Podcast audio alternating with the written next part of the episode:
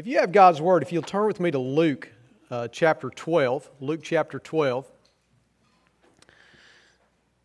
Most of y'all know that today, five years ago today, I started my first Sunday as your pastor, and I had something entirely different that I wanted to preach.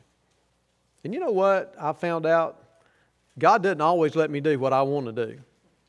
And the more I tried to force something, the more God said no. And so finally, I just had to stop and I said, Lord, what do you want me to do? And uh, this was not the sermon I intended to preach today, but this is what I feel like uh, you need to hear, what I feel like the Lord wants me to share with you uh, today. So in Luke chapter uh, 12, look with me beginning in verse 22. And he, that is Jesus, said to his disciples, Therefore I tell you, do not be anxious about your life what you will eat, nor about your body, what you will put on. For life is more than food, and the body is more than clothing. Consider the ravens, they neither sow nor reap. They have neither storehouse nor barn, yet God feeds them. Of how much more value are you than the birds? And which of you, by being anxious, can add a single hour to his lifespan? If then you are not able to do as small a thing as that, why are you anxious about the rest? Consider the lilies, how they grow. They neither toil nor spin, yet I tell you, even Solomon in all of his glory was not arrayed like one of these. But if God so clothes the grass which is alive in the field today and tomorrow is thrown in the oven, how much more will He clothe you, O you of little faith? And do not seek what you are to eat and what you are to drink, nor be worried, for the nations of the world seek after these things. But your Father knows that you have need of them. Instead, seek His kingdom, and these things will be added unto you. Fear not, little flock. It is the Father's good pleasure to give you the kingdom. Sell your possessions and give to the needy. Provide yourselves with money bags that do not grow old, with a treasure in heavens that do not fail, where no thief approaches and no moth destroys. For where your treasure is, there will your heart be also. Let's go to the Lord in prayer. Father, we come as beggars looking for bread today. Father, we desire to hear your voice. We desire for you to speak to us. Lord, would you make your word plain to us today? And Lord, would you do whatever you need to do inside of us so that we'll look more like your Son, the Lord Jesus Christ? And Father, if there's somebody here today that doesn't know you in a personal way, Lord, I pray that you would speak very clearly to them today that you would draw them to, them to yourself that they might be saved. Lord, I pray that and I ask it in Jesus' name. Amen.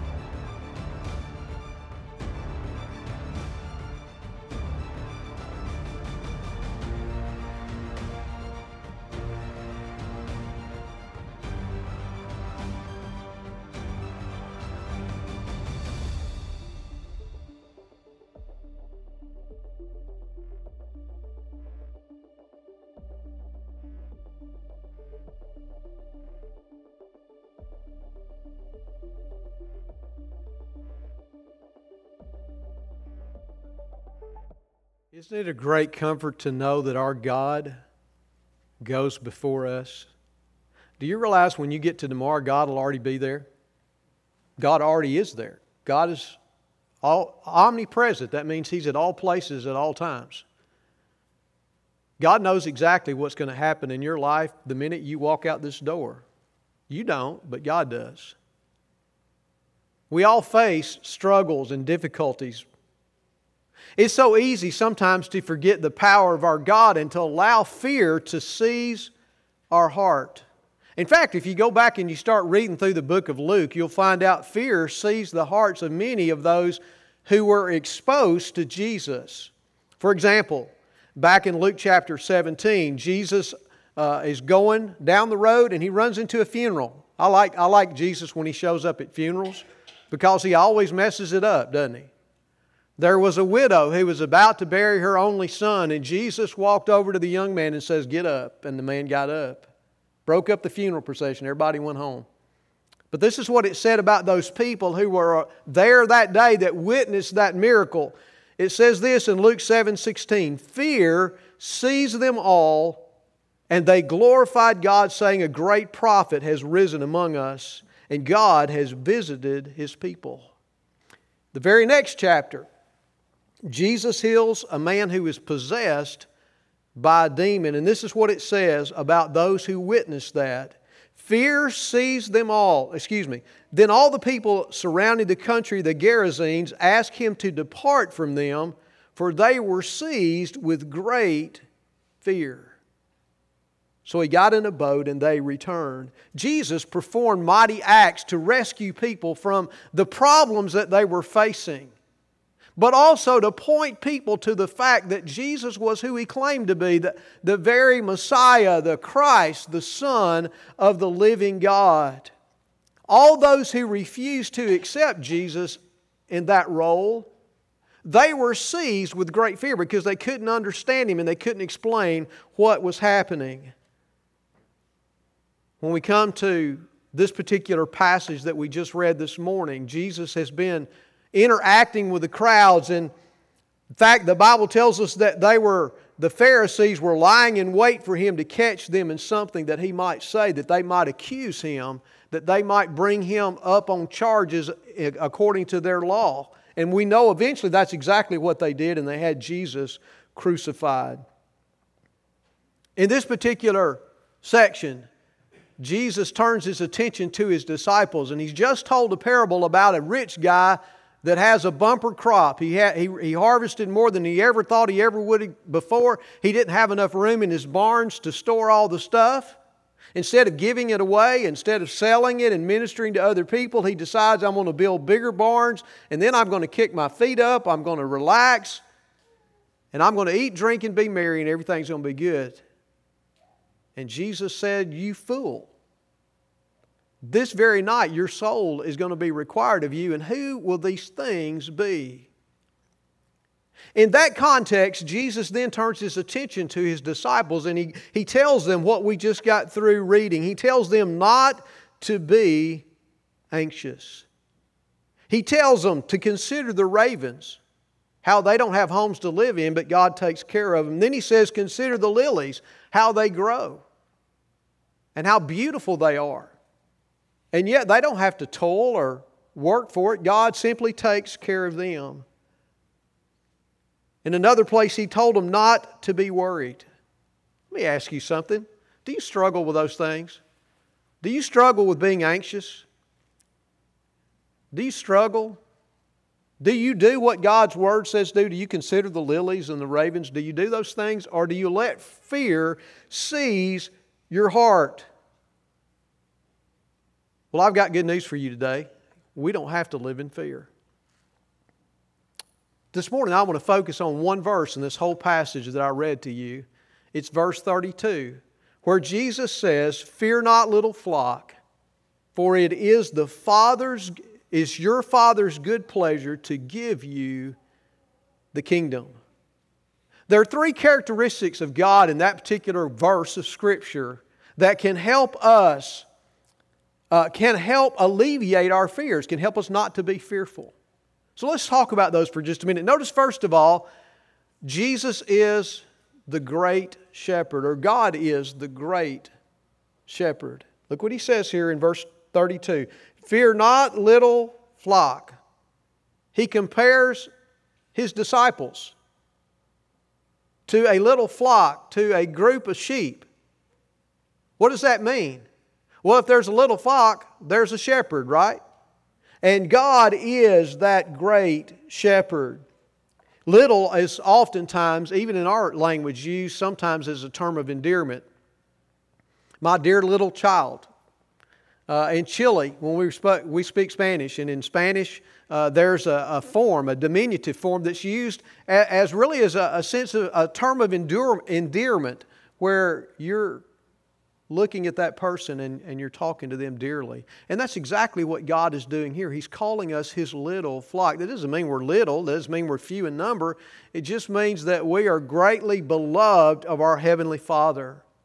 Now, let's talk about sheep for just a minute. Sheep are pretty skittish, aren't they? Uh, they are frightened easily. They don't have much a way of defending themselves. Uh, they re- have relatively little sense of direction. In fact, somebody has noted that if you were to take a flock of sheep and you were to lead them from your front yard to your backyard, without a shepherd, they would not remember how to get back to the front yard. They need a shepherd to guide them. And we have the great shepherd to guide us. Now, sheep are not stupid like some people think. Sheep are actually very intelligent.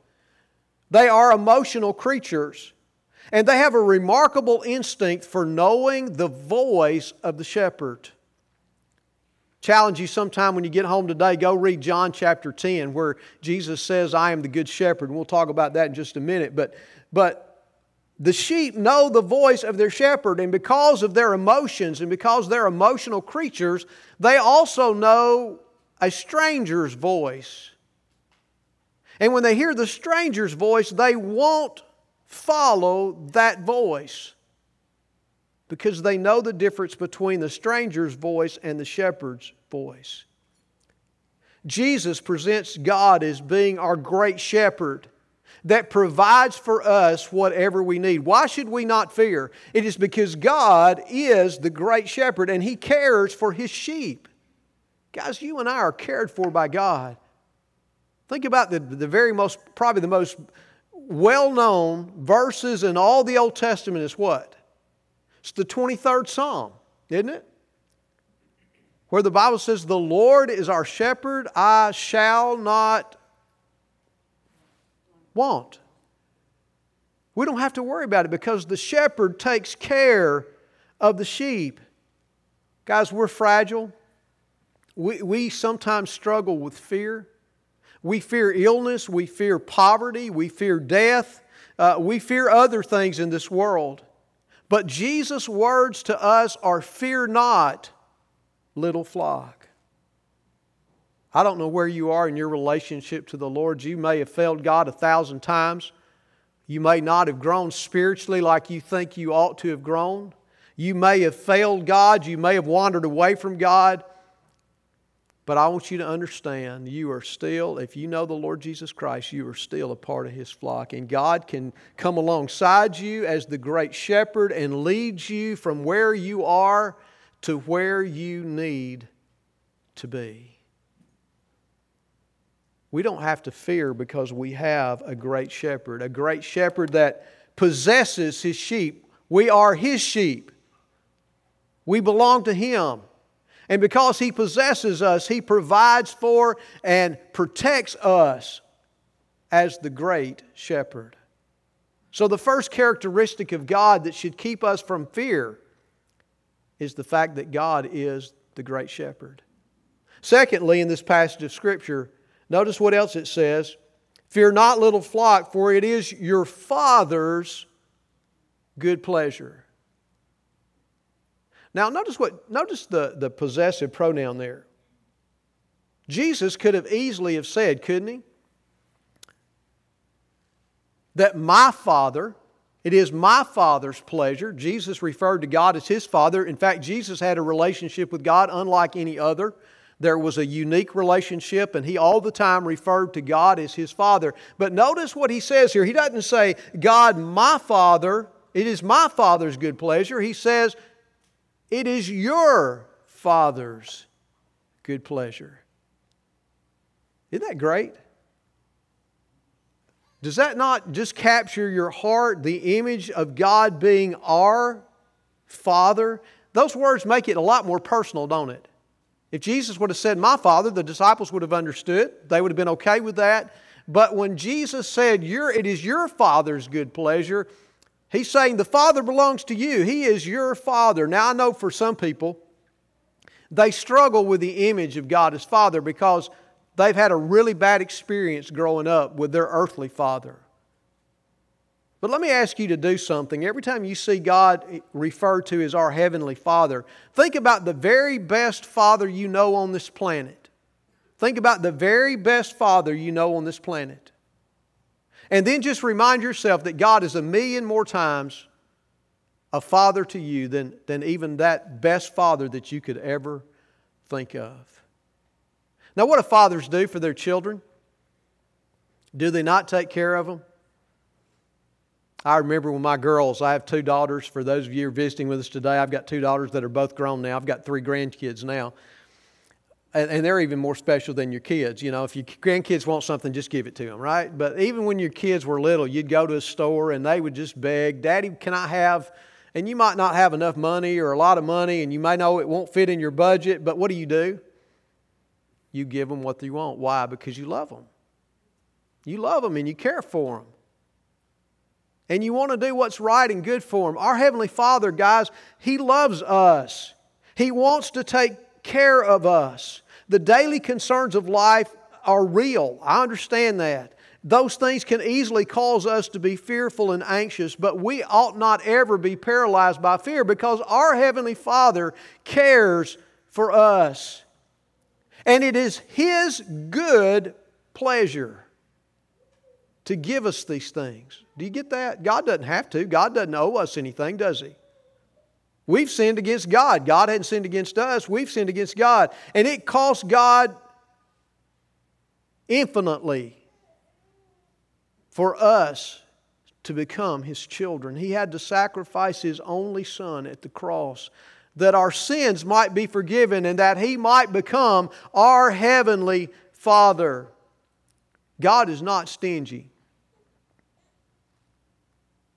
You ever seen stingy people? Don't answer that question. Don't turn and look at your spouse. don't do it. You know, stingy people don't take care of their needs of those around them.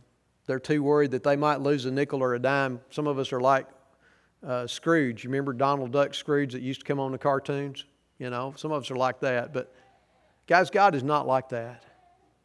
Oh, it is the Father's good pleasure. It is His great pleasure to meet us at our point of need and provide whatever it is that we know we, we need. We don't deserve it. We fail God often. But God still says to us, it is the Father's good pleasure. He has promised that He's never going to leave us and He's never going to forsake us. He told us, as we sang about earlier, seek ye first the kingdom of heaven and his righteousness, and all these things shall be added unto you. God knows what your needs are. He knows when you need food on the table. He knows that you've got bills that you've got to pay for.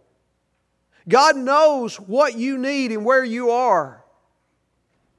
He is your heavenly Father, and you can trust Him to take care of you. He tells us to consider the ravens. Our Heavenly Father takes care of the ravens, doesn't He? All the birds. God takes care of them. You think about think about the lilies of the field. Think about how beautiful flowers are. Don't, don't you just aren't you glad we live in a world that has flowers in it? That we can look at. Of course, I know some of us have allergies to flowers, and that causes another problem, but they're still beautiful to look at, okay? God paints great pictures, pretty pictures. And He has given us a beautiful world to live in. It is because God loves us and wants to take care of us. That's another reason why you and I don't have to fear. Not only is God our good shepherd, the great shepherd, but God is also our Father, your Father. Put that possessive pronoun in there. God is your Father. And He longs to meet you wherever you are and provide whatever it is you need. Unfortunately, sometimes we find ourselves anxious and fearful and worried about too much stuff, and we simply need to trust our Heavenly Father. Well, notice one other characteristic about God mentioned in this passage of Scripture that can help us overcome our fears. Thirdly, God is the great king. Notice what he says it is the Father's good pleasure to give you the kingdom. Now, who can give you the kingdom? If there was a kingdom on this world, who can give you that kingdom? It is only the king. He's the one that's got the power. So, what that means to me is that God is our king. God is giving to us, and God wills and God wants to give us the kingdom. We shouldn't have to fear because it is His great pleasure to give us this kingdom. The word give here points to the truth that really all the, the tense that that particular word is in really means that God has already given you the kingdom. That's what he's saying to his disciples. Now you remember Jesus when he preached on this earth, what was the focus of his preaching? Repent for what? For the kingdom of God is at hand. The kingdom of God was present in the life and the ministry of the Lord Jesus Christ. These disciples had experienced this relationship with Jesus Christ. They were a part of God's kingdom. It is the Father's pleasure, guys, to give us this kingdom. He wills to give that to His kids. He does it as a matter of grace. He doesn't owe us anything, but it's because of His sovereign free grace that He gives this kingdom to His children. God's riches, guys, far exceeds any treasures of earthly kings. And if you think about it, many of those earthly kings, I think about people like Nero that was in Rome, that destroyed many Christians, but he was really selfish. He was self centered. Many of the kings of this world are self centered. How many of them are going to give their kingdom away to his children? I think of Herod the Great, that was the king during Jesus' day and time, before when Jesus was born. He had I can't remember how many of his kids killed so that they couldn't get his kingdom from him. That's the kind of people, that's the kind of kings that serve this world, but that's not our Heavenly Father. Guys, that's not the king he is. We serve this great king that is preparing for us a place, and he has already established his kingdom, his rule, and his reign in the lives of people and in our lives, and his uh, uh, riches are so much more abundant than anything this world can give us. You know why? First of all, it's exactly his, his riches are exactly what you and I need. It's the very thing that our hearts long for. That's the first thing. Second of all, the riches of this world, what happens to them when you die? If you don't know, let me tell you, your kids are going to fight over it. Been in the middle of all that too many times. All right? Your kids are going to fight over it. You can't take it with you. Guess what? God's riches are what? God's riches are eternal. They're forever and ever and ever and ever. And not only that, but God, the riches of this world, they may satisfy for a short period of time. But as somebody said, easy come, easy go, right? And you know, a lot of times the people who worry the most about money are the people that have the most of it. People that are rich really have a problem sometimes with thinking they're going to lose all their money. But guys, the riches of God. They are eternal and they are peace that passes all understanding. They are joy in our lives on a daily basis. They are the protection that we have from God and the promises that we have from our Heavenly Father. All of those things are part of God's kingdom. He's promised to us an eternal and abundant life. What more could you ask for, right? And one of these days, when all this world is over with and we get to spend eternity with Him in His presence, enjoying His love and His mercy and His grace and His kindness, when all that happens, all this stuff is just simply going to fade in our memories and fade away from us. Because that will be so much better than anything you and I could ever experience here on this life. We have hope for the here and now, and we have prospects of God's great promises for the future. Why do we not need to fear? Well, we don't need to fear because God is our shepherd. He's going to provide what we need. We don't need to fear because we've got a Heavenly Father that loves us, warts and all. Messed up as we are, it doesn't matter. God still loves us. You know why? Because God determined to love us in eternity past when He sent Jesus Christ. to die on the cross for our sins. God, the Bible says that Jesus was crucified literally before the foundation of the world, before God ever put the first pebble on this planet. Before this planet ever existed, the Lord Jesus Christ was already slain in the mind and heart of God because he knew he was going to have to do that to purchase for himself a people. And guys, you and I are that people. God loves you that much. And so we don't have to worry. We don't have to fear. We don't have to be paralyzed by fear or, or captured by the anxieties of this world because we have a great Father. But not only that, we serve the King of all kings and the Lord of all lords. All things belong to Him.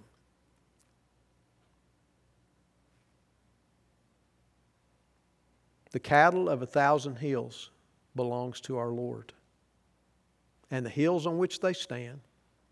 And if you and I have a need, God may have to have a cow auction, but He'll take care of it. We have that kind of God.